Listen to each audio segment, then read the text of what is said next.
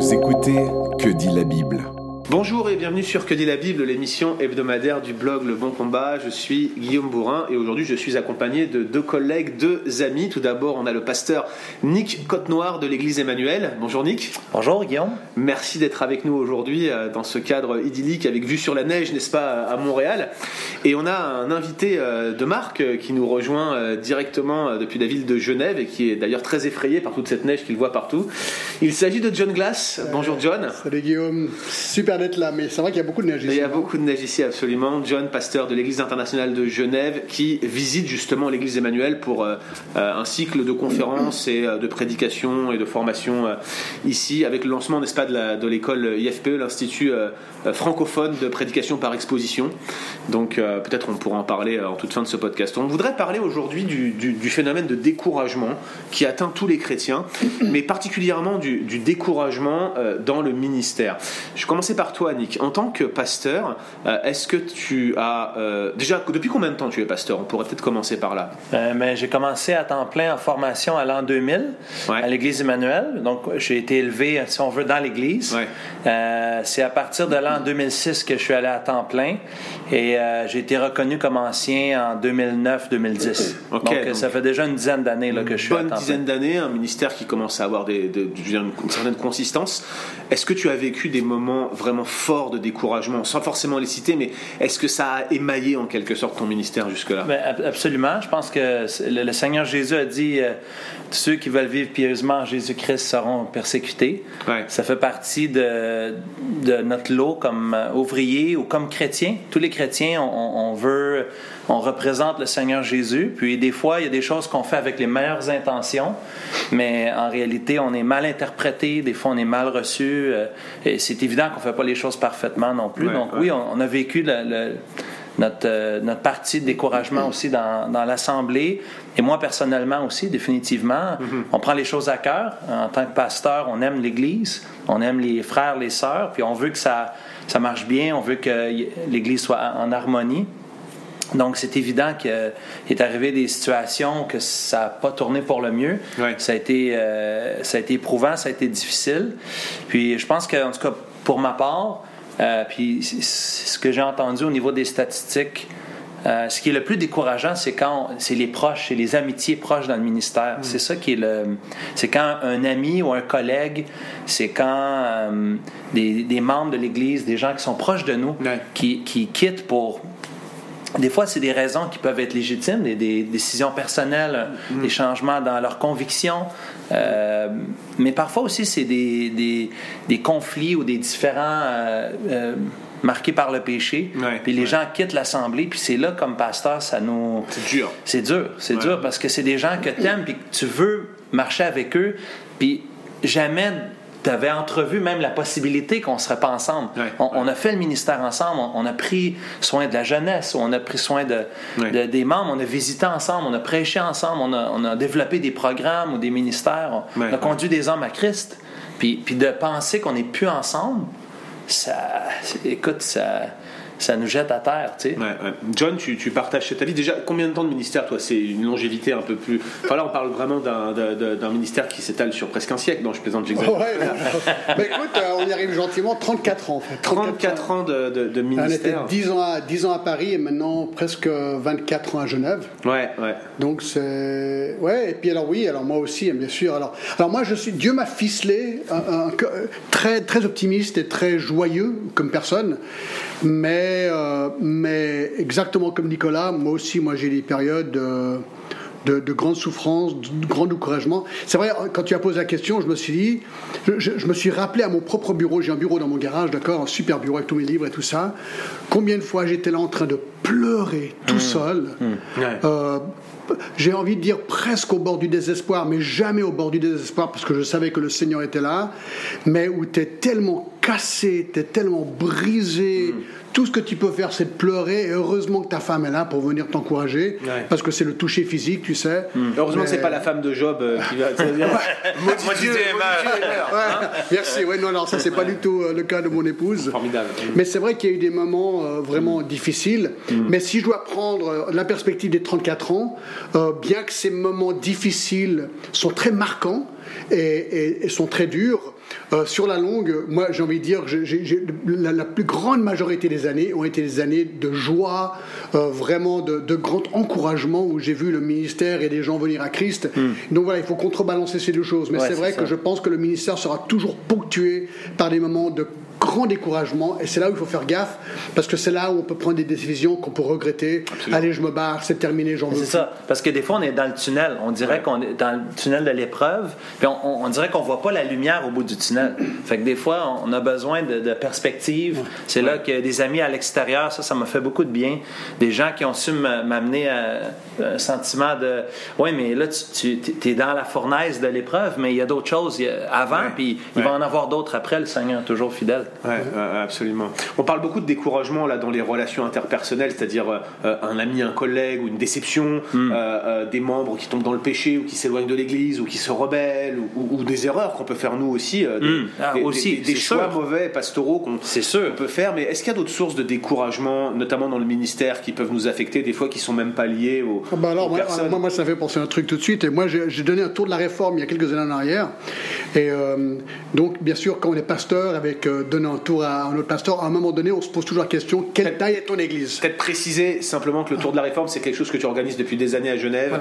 Donc j'ai fait ma thèse de doctorat sur Jean Calvin à Genève. il y a beaucoup d'Américains, surtout, non, il y a beaucoup d'évangéliques du monde entier qui viennent à Genève voir les sites liés à Jean Calvin. donc ça c'est un truc que je fais. Et donc tu l'as fait dans ce cadre-là Voilà, donc alors il y a un pasteur, merci d'avoir précisé, donc ce pasteur est venu, il voulait un tour de la réforme, un, pasteur américain que je ne connaissais pas, et je lui ai dit, euh, écoute, euh, à un moment donné on se parle de la taille de nos églises.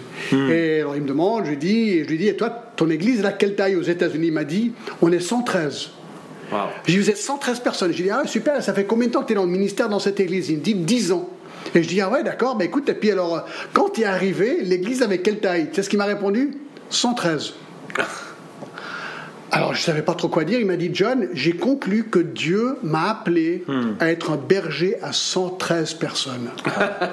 Et j'ai dit, chapeau la perspective. Parce que je pense que pour répondre hmm. à ta question, la taille ou la non-taille de notre Église peut être une grande source de découragement. Souvent... Une Église qui, rapetisse, qui rapetisse, c'est compliqué. Hmm. On se compare aux autres, à droite et à gauche, qui ont des églises plus grandes. Et nous, tout d'un coup, on peut se dire, mais je vois rien, je suis découragé, mes dons sont nuls, peut-être j'aurais dû faire autre chose. Ouais. Et ah, alors, alors hein. même quand tu as une, euh, je sais pas quel est votre point de vue sur la question, mais moi, je, je, suis convaincu que je dois prêcher devant 4 comme je dois prêcher devant 200. Et je, mhm. je suis sûr que c'est votre position à vous aussi.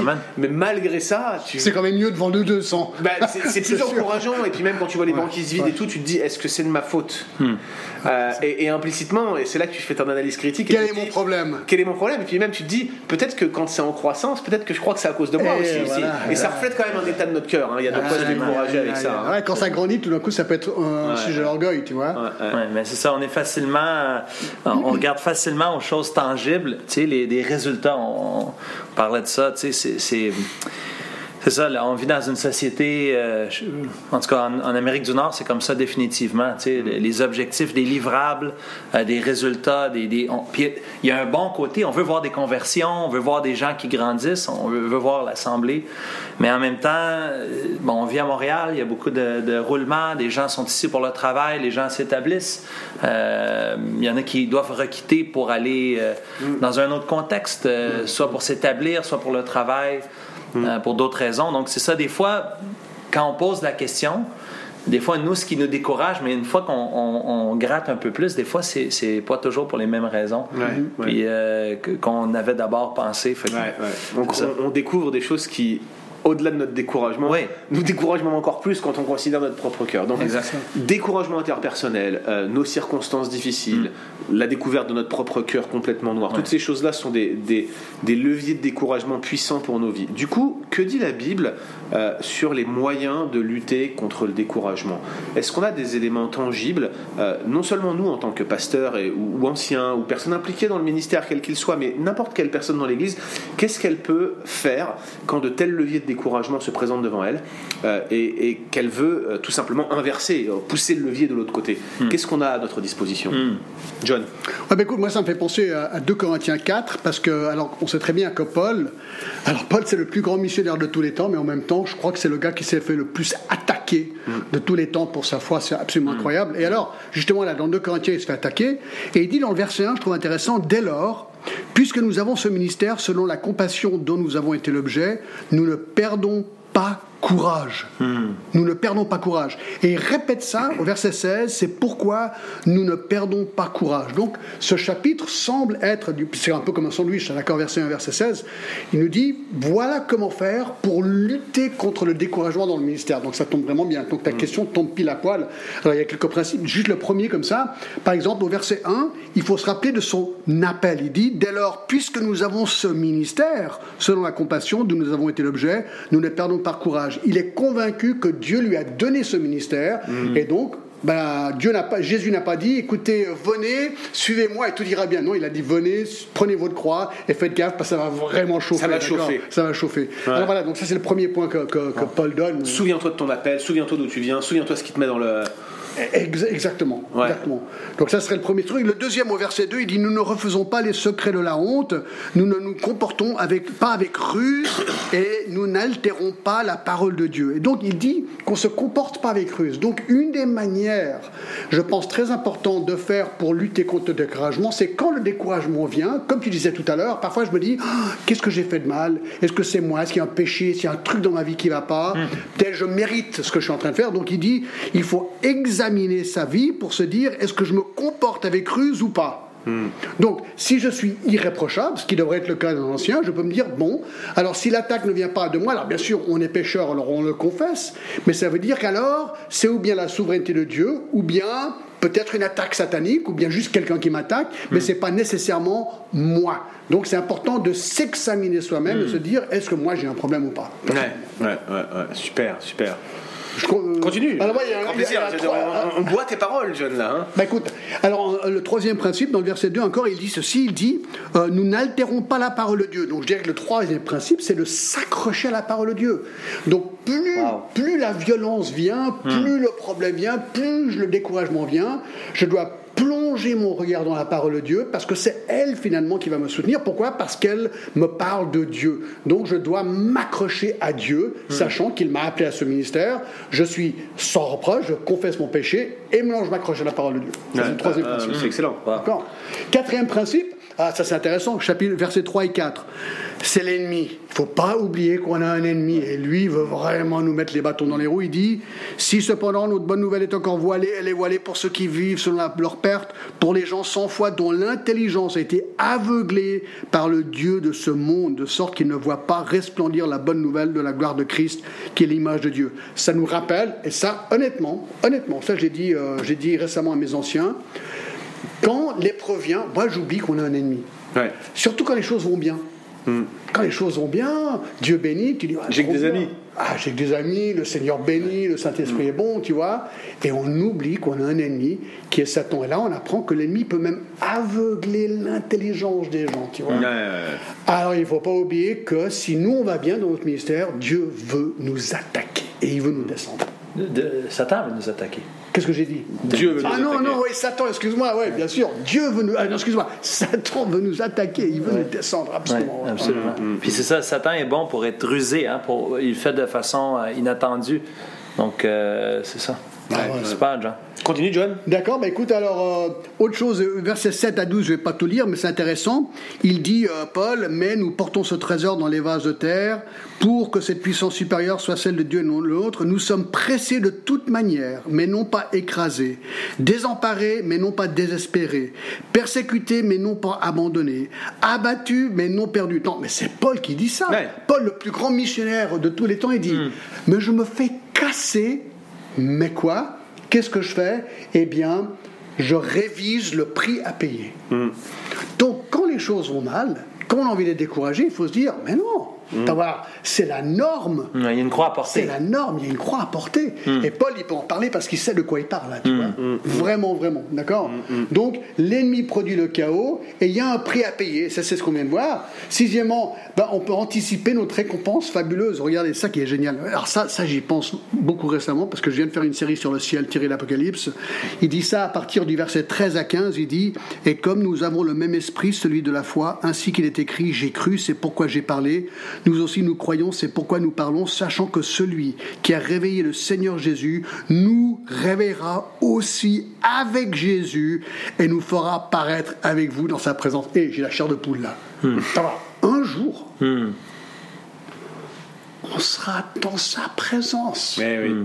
Et tout ça, on s'en foutra complètement parce qu'on dira, on dira, mais c'était rien. Les souffrances du moment présent ne sauraient être comparées à la gloire qui était venue. et, même, de dit Paul au début de cet épître, il dit que les afflictions présentes produisent, mm. au-delà de toute mesure, mm. un, poids éternel de gloire. Il y, a, même quelque chose de causal. On dit même les, souffrances et les, découragements que tu as maintenant, ils, projettent quelque chose vers l'escaton, vers, la, mm. vers la fin des temps, vers, vers, vers ce temps éternel que tu vivras avec lui. Il y a quelque chose de fort ici. Hein. Ouais, parce que moi je me rappelle, c'est quand j'étais dans mon bureau en train de pleurer, je sais pas combien de fois, bah forcément à un moment tu dis, ah le ciel ça va être top parce qu'il n'y aura pas de larmes. Hum.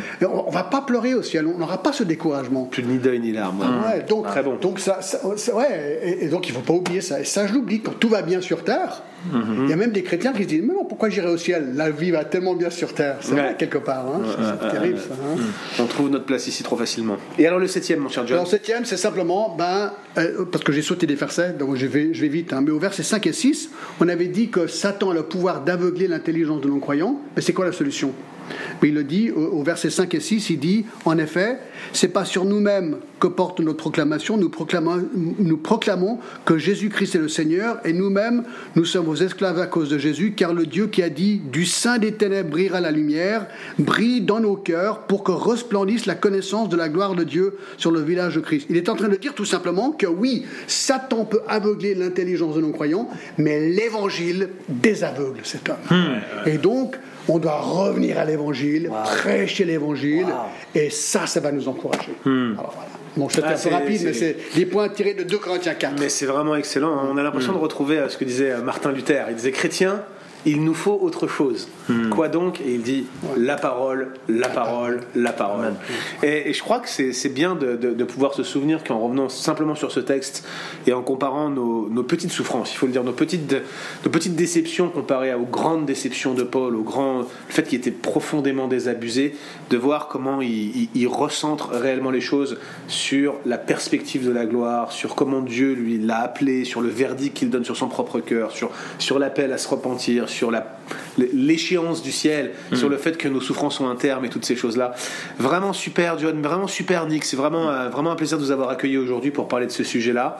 Merci beaucoup, que le Seigneur vous garde et j'espère qu'on aura l'occasion de faire euh, plein d'autres euh, podcasts semblables. C'était vraiment, ça, ça passait bien là et on espère que vous avez apprécié. On vous donne rendez-vous la semaine prochaine.